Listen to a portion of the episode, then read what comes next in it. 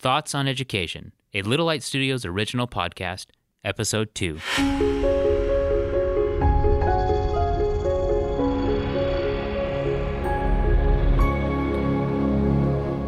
Welcome to the second podcast on Thoughts on Education. I'm very excited to uh, reopen up this topic. I'm sitting here with Brandon Mascarenas, Keith Detweiler, Thomas Meyer, and myself, Scott Meyer. Um, so, very important topic. Very excited. Uh, but before we get started, let's say a little word of prayer. Keith, you want to do the honors? Sure. Heavenly Father, we ask that you would lead and guide us in this discussion and that the things that we say would uplift and glorify you. Uh, please bless those that are listening, uh, that your Holy Spirit would attend them. In Jesus' name, amen. Amen. So today we're going to dive straight into this and um, we're going to get into uh, basically God's beginning plan of education. And uh, we're going to go all the way back to the beginning of the world here and the first parents and what was the design of education back then. Um, I want to start it out with Proverbs 3.13. Um, this is a great verse. Happy is the man that findeth wisdom. Now, that's basically the understanding of all education is everybody wants to find uh, to wisdom and that wisdom should bring you happiness. So that's the reason we're all discussing this topic of education. What is god's model of education? So if we go all the way back to the beginning when man was created um, it, the bible tells us that we were created in the image of god. Um, what does this mean Brandon, you got any thoughts on this? Yeah. So to be created in the image of God, I think a lot of times we default to thinking to physical features and, and attributes. And I'm not going to say that that's not um, what it is or isn't. I believe that we are in some way resemble the physical appearance of, of God. But I think it's a little bit deeper than that. I think it deals more with um, emotional and um, character uh, development and images of, of who God is. You know, the Old Testament and New Testament is very uh, apparent that God is loving and, and merciful. He's compassionate, he's kind. And I think that ultimately the image of God is his character, and that when we were created, we were given those attributes, or at least the propensity to have those those kind of character traits. 1 Corinthians 11, verse 7 says, For a man indeed ought not to cover his head, for as much as he is the image and glory of God, but the woman is also the glory of man. Um, Keith, what is what is this verse trying to tell us? I think it's trying to tell us that um, a woman, you know, we Brandon just talked about the physical aspects and, and saying that you know there is a, a parallel um, we, we do have some physical attributes that God has. And to me, this says that there are uh, there's a parallel between a man and a woman. A woman has similar physical physical attributes uh, as a man does, and a man has similar physical attributes that God does. Uh, if you look at it in the relationship of um, Christ and His church, um, we are to be um, the glory of God you know, we're to be made, well, we are to behave so that we are a glory to God. And the woman, likewise, is supposed to behave in a, in a manner that is a glory to the man or her husband in this case. Uh, they're supposed to complement each other. Um, so that, that's what it, that's what I gather out of it. So, in a sense, God created man to be a parallel of a greater spiritual truth. Absolutely the Bible says in Hebrews 2, verse 7, that man was made a little lower than the angels, and that thou crownest him with glory and honor, and did set him over the works of thy hands. Um, Keith, what is this trying to tell us? Well, angels, you know, in the in the Bible, ta- we're told that they have responsibilities. They they have given jobs. Um, some are messengers, some are guardians. But what this tells us is that just like the angels, man had uh, a job to do. He had obligations. He had responsibilities, and and those were moral because God is moral. And in this new scenery that they are in Eden, they are untouched by sin, and they were to receive their education to prepare them for those moral responsibilities and obligations. Hmm. So, Eden being the center of education, and uh, God obviously placing man uh, in a garden. Uh, Tommy, Mr. Gardner, can you talk on, uh, you know, why did God place Adam and Eve inside of a garden? Well, it's a really interesting uh, aspect of the creation. And when you look back in Genesis uh, chapter 2, verses 8 and 9, you know, you think about how did God create the world? He spoke and things came into existence. And that's kind of how we, we see it, right? And we think of, okay, God created Adam uh, out of the dust of the earth. So we, we have this picture of God getting down on his hands and knees and forming Adam out of the dust of the earth.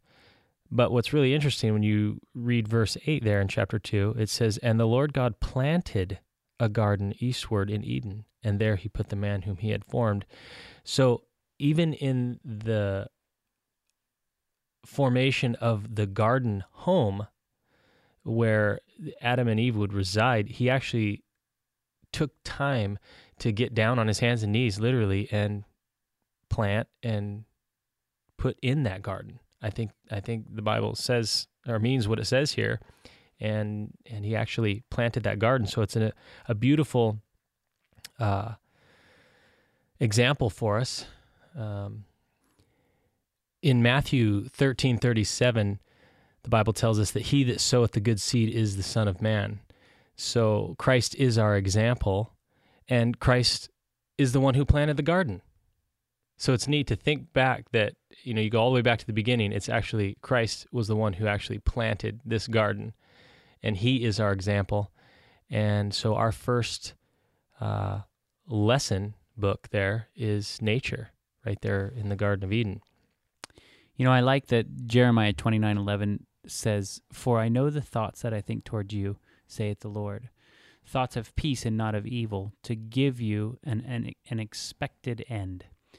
Um, God hmm. knew what he was doing by placing man mm-hmm. in the garden. He knew that it would be beneficial to him. Um, having that work is is was designed to help them grow, and uh, I think it's really neat that that um, you know that was God's first real lesson. His, yeah. his first thing, his first task that he gave humanity was here: get in the soil and start working with your hands and start growing um, start growing food and tending to this garden. You're, it brings up a good point of of environment, and um, I found this old printed piece of paper in a 1948 edition of uh, Patriarchs and Prophets, and we'll take a picture of this and post it uh, in the comments here below this, uh, so you can read the whole thing in its entirety. But it's just titled "Environment" um, by Hilda Strumpf. Um, and it talks about how God puts us in an environment th- that we can grow, that we can learn. Um, and just to start out here, it says, He puts one who is quick with one who is slow. He puts one who is quiet with one who is talkative, that the one who is quiet and the one who is quick may be patient with those who are talkative and slow. Uh, he puts um, one who is orderly with one who is untidy, that both may learn lessons. Often our environment is but an answer to our prayers. And then it goes on to just have how, when we pray for, uh, for instance, when we pray um, uh, for more love, God sends peculiar sufferings and puts us with un, apparently unloving persons and lets them say things that rasp the nerves and lacerate the heart and sting the conscience. So, you know, oftentimes we don't realize that the environment God is putting us in is is there to learn. It may seem opposite to what we're praying for, what we're asking for, but it's really there to it, meant for our our education. I think it's one of God's reasonings for uh, designing us to have children mm-hmm. because uh, you know having children myself and i'm sure all of you guys know this too you guys have children as well that it seems that they are uh, selfish little beings by nature. You know, they, it's all about them. They want what they want. They want it now. They want um, they want uh, they want things their way. And as a parent, sometimes you feel like you're just serving these little beings. But it is good for us because it's it's taken us out of our bubble of selfishness the world is all about what I know and what I want, and and and now it's like you have this other life that uh, you you focus on that, and you, you get to see firsthand um, the results of that kind of thinking, and so I, I, I know God has a very well designed plan in all of these activities that that He's given to us. So Brandon, what are some of the elements of the garden? What are some of the activities that, that man was supposed to do? Was it just to walk around and pick and eat the fruits, or or what were some of the activities? Uh, that's a good question, Scotty. You know, as we think, when we see it, the the fall of man, obviously there was a command, and part of the punishment was that, and I, maybe it wasn't a punishment, but just as a result of sin and their actions, that he uh, Adam was and his offspring were going to have to toil the soil and the ground, and it, was just going to be hard work and labor to cultivate and produce um, fruit, vegetables, whatever. In the garden, you know, it's it's hard to it's hard to say exactly what they had to do, but I, when you think about keeping a garden, you think about uh, pruning and cutting back and trimming, and you think about um, harvesting what was necessary to do. Obviously, before sin, there wasn't death, so trying to wrap my mind around plants and, and vegetables dying. That may not have been in the case, but I can still imagine that, that they still had a level of work to do in the garden um, with pruning and keeping and cleaning and organizing, keeping things in order. What were these activities designed to do? I mean, did God just want to keep them busy, or what was what was the reasoning behind um, you know, having him prune and having him dig in the dirt. What was he trying to achieve by that? When we look throughout the Bible, we see that, that God uses many examples from nature as object lessons to teach us principles of his kingdom. And I believe that he used way in the beginning, even before sin, uh, continually to develop this this idea and and this whole concept of of God's principles, His law, His kingdom. and So to dig in the garden, to prune, were all part of this whole educational process of who he was and what his character was, and furthering not only um, showing Adam and Eve who he was, but it was also teaching them, uh, I believe, levels of responsibility and and good practice. Uh, you know, I think, uh, I mean, really, it's. Uh, I was thinking about the the lesson, like how it just worked perfectly obviously, because God had the knowing the the end from the beginning. Uh, as this thing moved into a sin situation, uh, it worked perfectly to continue the education of of character development, uh, as it were. And uh, even though the soil got harder, that was just preparing us all for the hearts of our fellow man growing harder, growing more packed down, and and to to realize that we that we have a work to do in preparing the soil. And you know the Bible says in Jeremiah four three to break up the fallow ground and to not sow amongst the thorns. In other versions it says break up the fallow ground of your the hard ground of your hearts. So um, you know this preparation is a is a night totally uh, I think oftentimes overlooked um, situation. And for us now, you know, we think of this analogy and we think of, oh, spreading seeds. We want to get the truth out. We want to get the word out. And really, there's a preparation in the in the soil that needs to take place, uh, so that those seeds of truth can take root, so that we can bear fruit. That's an that's an important point that you brought up. That it wasn't God's method that was flawed in education. The methodology that God used continued and stayed the same some of the other benefits too is we know just from experience and we also know from science too that things that are not developed or used tend to go by the wayside. So you think about your body. Our bodies are designed to be bodies that move. If they're not moving, what happens? Yeah, things die. You know, Yeah. you have atrophy, Mhm. right? If your mind isn't being continually trained to think or dwell upon heavenly thoughts or or just thinking in general, then the mind also atrophies. And uh, we see this as as people age when they just more or less sometimes they give up, you know, they they don't feel like they have anything to live for. The mind just kind of goes by the wayside and it, it's not actively doing the things that it was once before and it gets slow. It gets um, it's just not as sharp as it is. Um, the character too.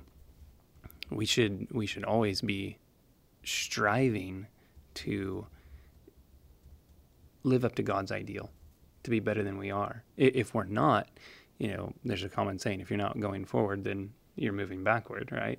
It's the same with character.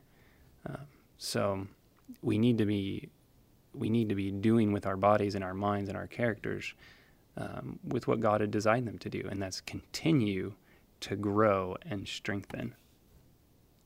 I love the idea um, that gardening and planting and growing things has this spiritual connection to these greater truths.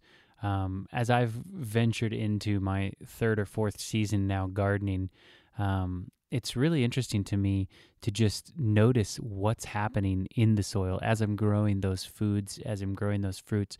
Obviously, every garden has weeds and the the more that you don't stay on top of those weeds the more they get out of control they grow they grow seeds they drop more seeds those things get bigger and they become increasingly more difficult to actually remove from your garden and i thought about that spiritually um, you know just in the little subtle things in, in your life when you let your life overcome with weeds and things that choke out the fruit that you are supposed to be bearing, and you're not staying on top of it, it becomes increasingly harder and harder to actually remove those things out of your life.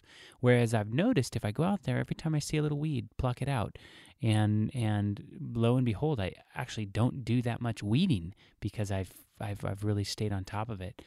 So I, I I've really enjoyed those little tiny spiritual truths of just simple ideas. Uh, that's just growing fruit in my garden. Speaking of weeds, I don't know about you guys, but I, I know in the, the past, definitely when I've done some gardening, especially in the early stages, maybe you plant some corn, and then lo and behold, that w- the little weed that pops up next to it, how similarly it looks to the corn that's also coming up. And you have to study them very carefully to know the difference between what's the weed and what's the actual plant. And if you let it go, a lot of times you don't find out until it's too late and they've matured, you know, what what you have now, either a nasty weed or the fruit. Think about that in the spiritual applications, you know. If if you let something go, if you don't study them closely to know the difference between what's good and what's bad, the bad can be very deceptive and look very much like the truth. And you won't know until it's too late if you don't if you don't study the differences and then it will mature into this this thing that's uh, ugly and grotesque and you wish you didn't have. Yeah, spiritual things are spiritually discerned. Pray for wisdom to know. Yeah, absolutely. You know, Job 37, verse 16, um, you know, Job makes the mention, Dost thou knowest the balancing of the clouds, the wondrous works of him which is in perfect knowledge?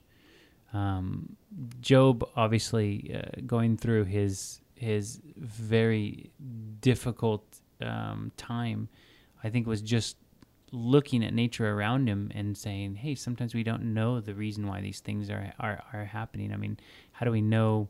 You know, how, do, how who, who's to say? You know, you know why the clouds do what they do, and um, but you know, all of these wondrous works they speak of uh, of of God.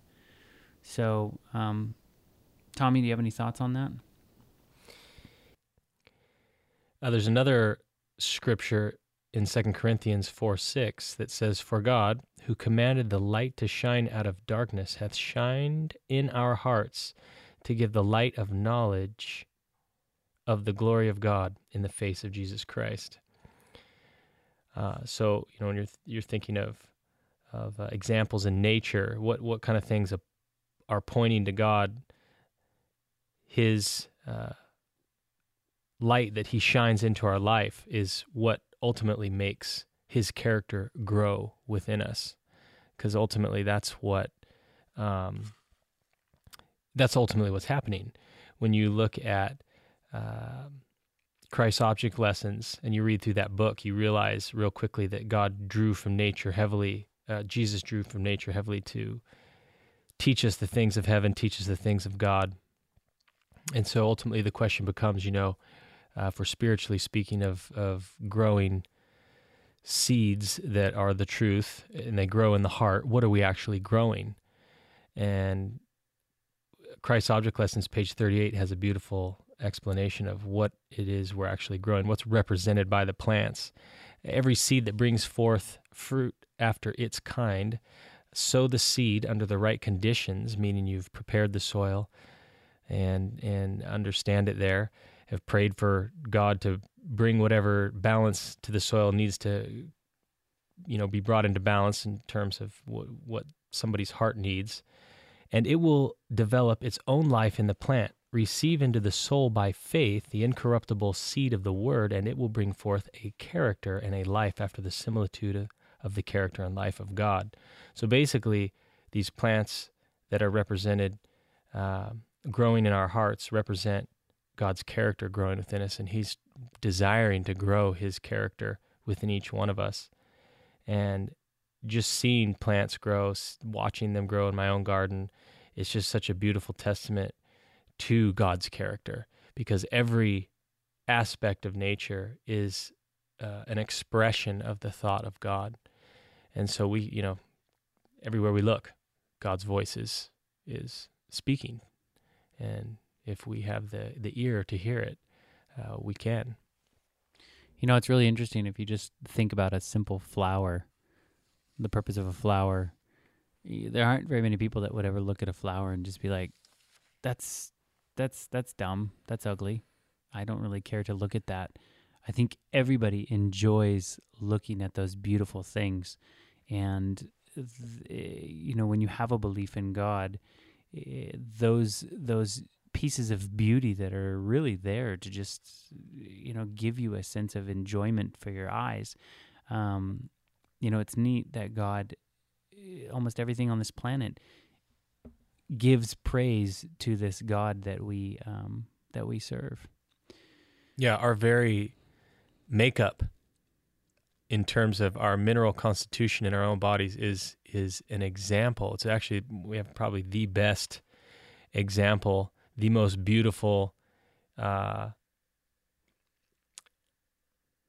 truth, I guess would be the best way to put it, or or evidence that we were created uh, in the garden. Because you when you approach agriculture from a standpoint of creation then you read the bible you say god formed man out of the dust of the earth. Therefore when we look at our situation today all our soils are out of balance. And if you're going to balance that soil the question is what are you balancing it to? And when you approach it from an agriculture when you approach agriculture from a creation standpoint we're going to say we're going to balance it to the human system. And so, I mean, literally right down the line from, you know, every mineral that is is in your body, if you directly uh, correlate those proportions into the soil and balance the soil to the human system, the plants become uh, what's called fully mineralized, and we benefit from that. God made a circular um, situation there. We're made from the earth. The plants take up the mineral constitution from the earth. We eat those plants, and it sustains us. It's a beautiful example. It's a beautiful, beautiful evidence that we were created.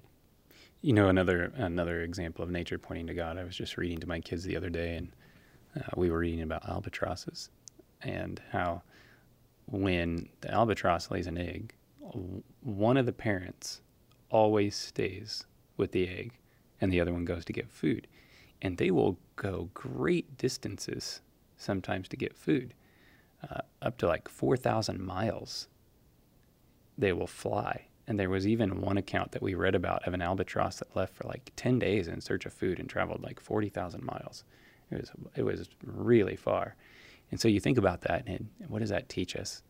God goes to great lengths to make sure that we have what we need as his children, you know. And one of those albatrosses are always there. And just like God says, I will never leave you nor forsake you, right? He's going to take care of us as a parent and make sure that we're fed, that we're provided for, and that we're protected. So that's just another another good example, right? And there's all kinds of examples like that of nature pointing to God. Yeah, it's not just the growing um, plants in the garden. I mean, just the animal kingdom in itself, looking at the way that they have these symbiotic relationships and, you know, the great lengths that the parents go through for their children. It just makes absolutely zero sense from an evolutionary standpoint of of you know why would they why would they go through that if everyone was like survival of the fittest you know it it, it really uh, shows that that God's love was placed even inside of the animal kingdom and this this idea of passing things on. I think you also see that in the in the plant world as well. A plant having the ability to have, you know, 50 to hundreds of seeds in there to create more plants, you know, for other people to to enjoy those foods. Um, is just is just an example of God's love and giving heart so it's beautiful. Mm. You know, Tommy, I want to go back to what you were saying about the soil and and the balance of the minerals in, in, in your system. You know, we, we we've developed a soil amendment product that specifically is centered around this idea. Yeah, can you talk a little bit more about that?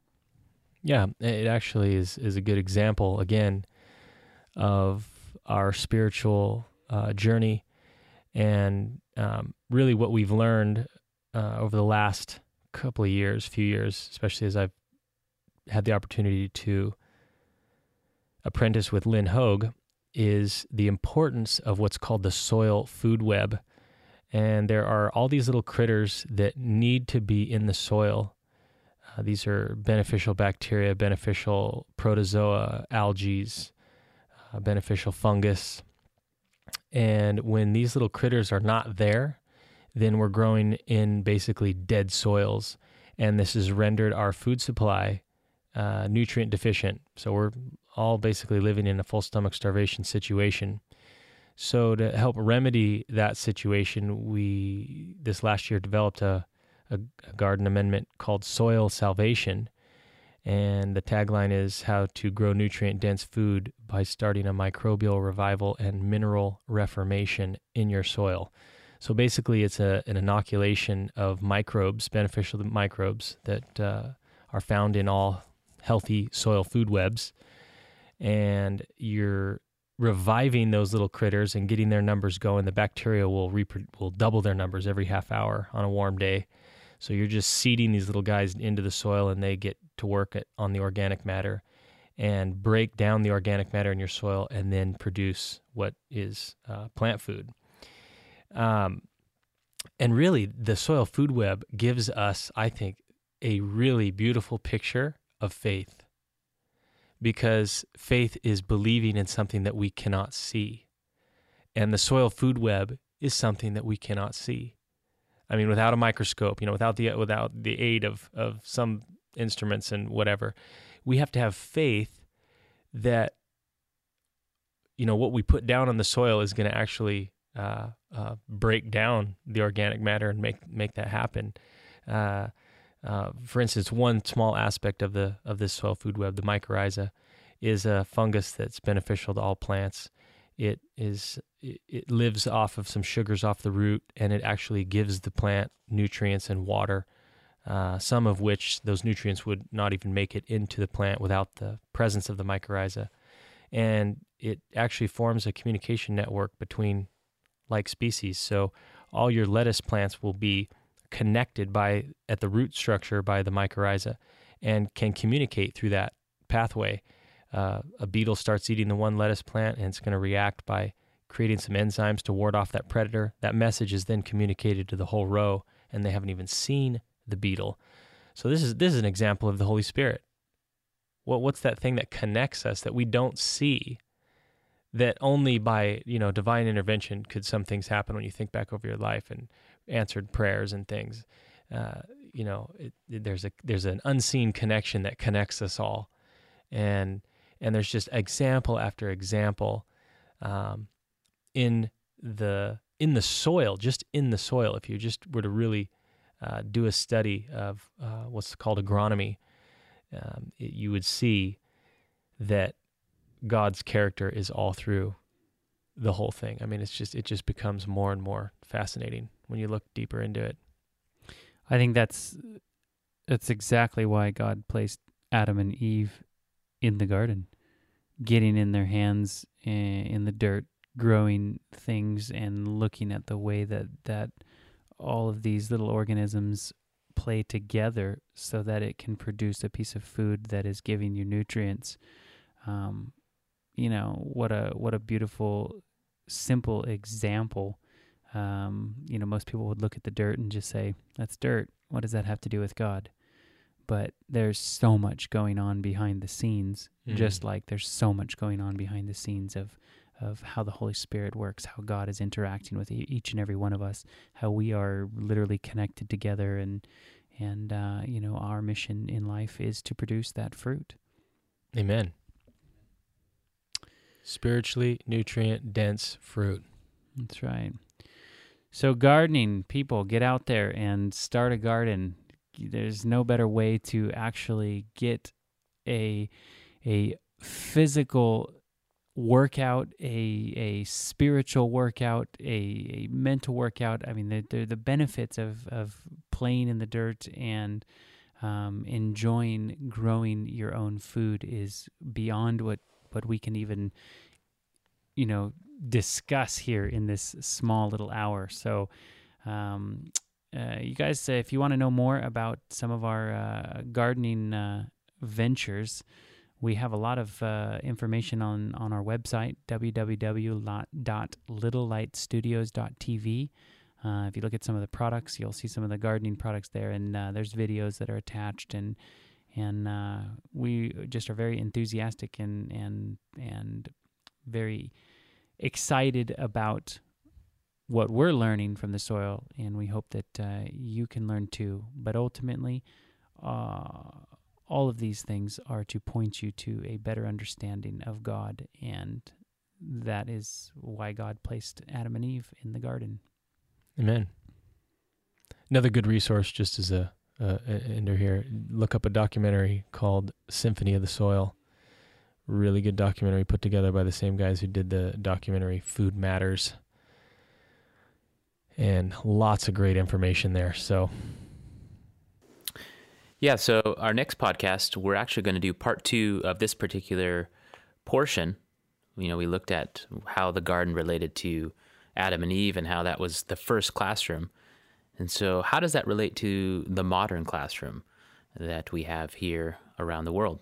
So, we'll look at those different points and we'll be excited to share that with you the next time around. Thanks for joining us.